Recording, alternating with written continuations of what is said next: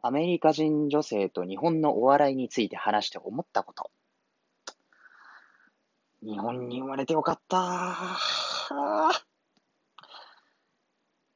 はい、始まりました。遺体ケニアか一人こち第2回です。えー、お相手は、えー、ひまと申します。よろしくお願いします。えー、はい。というわけですね。まあ、いきなりなんだって 思ったかもしれないですけど、そう、たまたまですね、この前、あの、アメリカ人女性、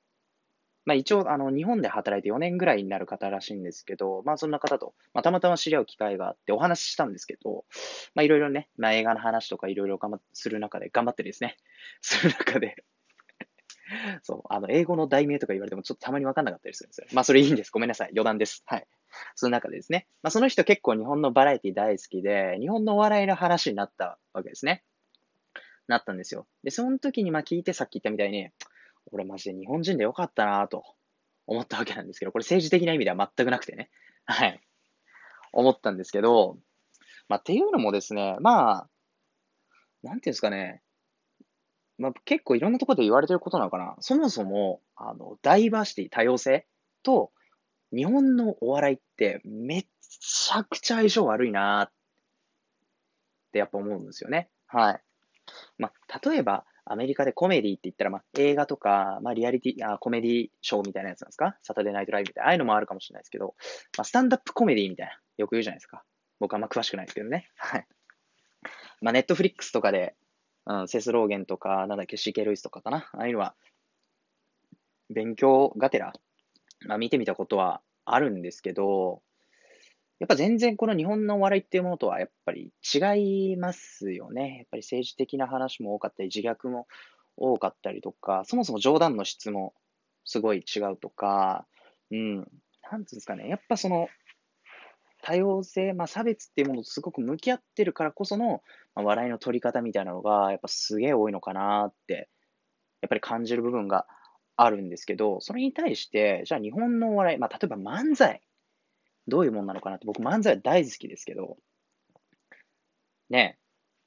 どういうものかって、まあ、ボケがいて、ツッコミがいるっていうのが、まあ、漫才はほぼそうじゃないですか。コントになってくるとね、ちょっとあの、ボケボケだったりね、そもそもなんかボケとかツッコミとかあんまないみたいなネタも多いから、なんとも言いにくいけど、そうなった時にですよ、まあ、ボケって、まあ、め、なんですか、めちゃくちゃざっくり言うと、まあ、変な人じゃないですか。変な人。で、ツッコミは常識人。みたいな位置づけですよね。ってなった時に、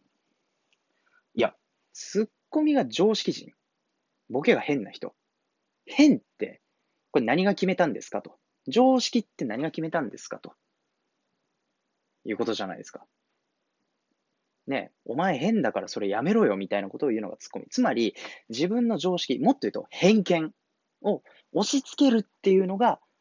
まあ、ツッコミの役割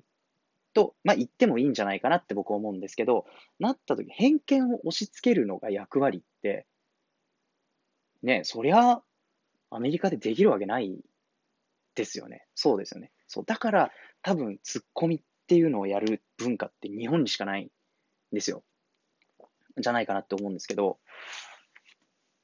これ、確かにそうだなと。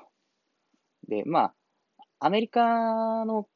方たちが結構その日本のお笑いっていうのに触れたときに、やっぱり拒否反応が出る方っていうのが、まあ、すごく多いということで、まあ、わかりますよね。そう、アメリカ人ってやっぱ常に、その、レイシ、レイシズムっていうものと常に向き合って、あの、お話もしてるし、やっぱり人種の違う人だったり、文化の違う人だったり、いろんな思想だったり、本当にその多様性の塊みたいな国がアメリカで、で、それに対して差別っていうのがやっぱり激しく生まれてたのもきっと、だからこそ生まれてたのもきっとアメリカで、あった時に、そこはとてもデリケートっていうのは、やっぱ分かりますよね。本当に、あの、この前の、まあ、ブラック・ライブズ・マーター運動でしたっけ？はい。あの、ミネアポリスの事件からいろいろあったっていうのもそうなんですけど、とにかくそれぐらい、本当一つの事件に、場合によっては、発展してしまうぐらいそこの思想っていうのはデリケートに扱われている部分だということで、まあ、嫌がるっていうのもまあすごくわかるんですけど、でも日本はそれをまあ平気でやってると いうことでで、残念ながら僕たちも何の気もなく楽しんでるということで、まあ、ぶっちゃけですね、僕はお笑いすごい見るの好きなんで、だから日本って遅れてんだよとか、なんかこんなお笑いまだやってていいわけないだろうとか、世界から遅れてるとか、うるせえなって思っちゃうんですけど、正直ね思っちゃうんですけど、でもまあやっぱそれも事実だよなっていうのはすごく思ったわけです。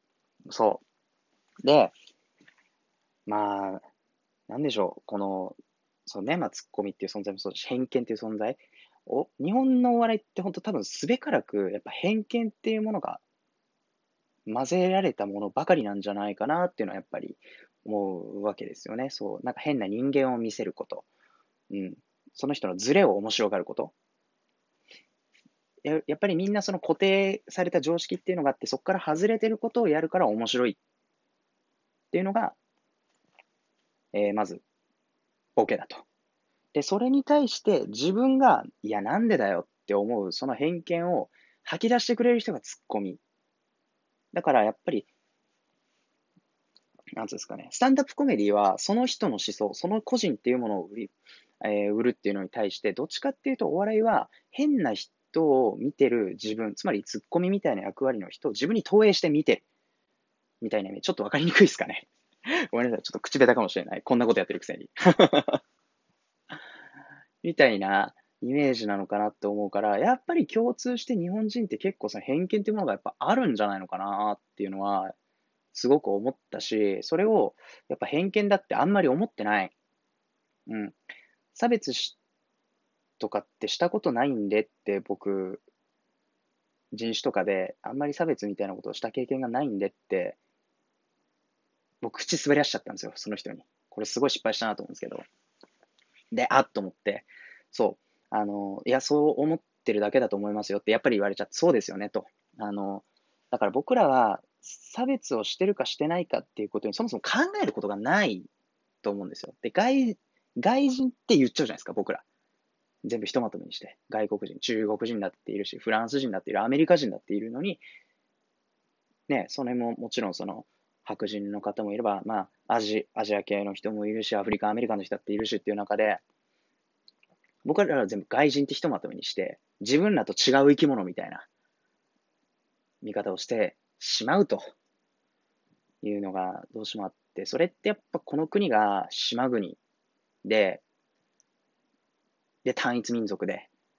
うん、他の地続きのどっかから移民みたいなのが入ってくることもほとんどなくて、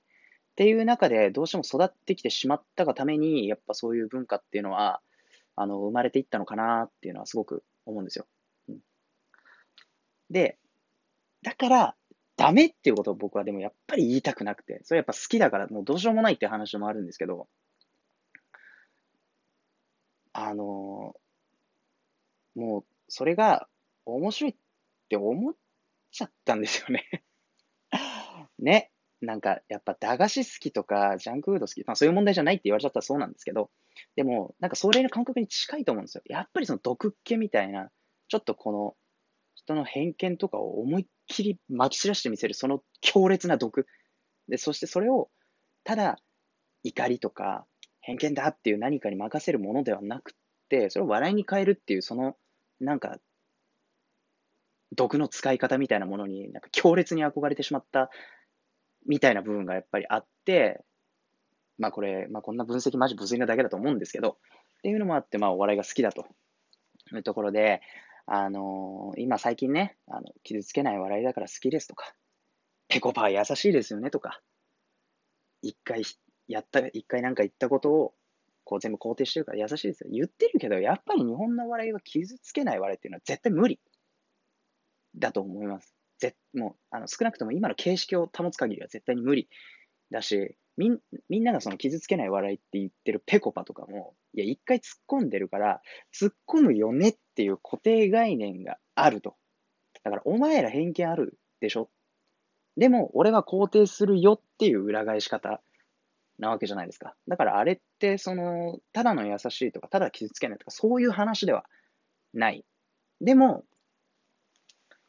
でも、そのみんな偏見はあるよねっていうのを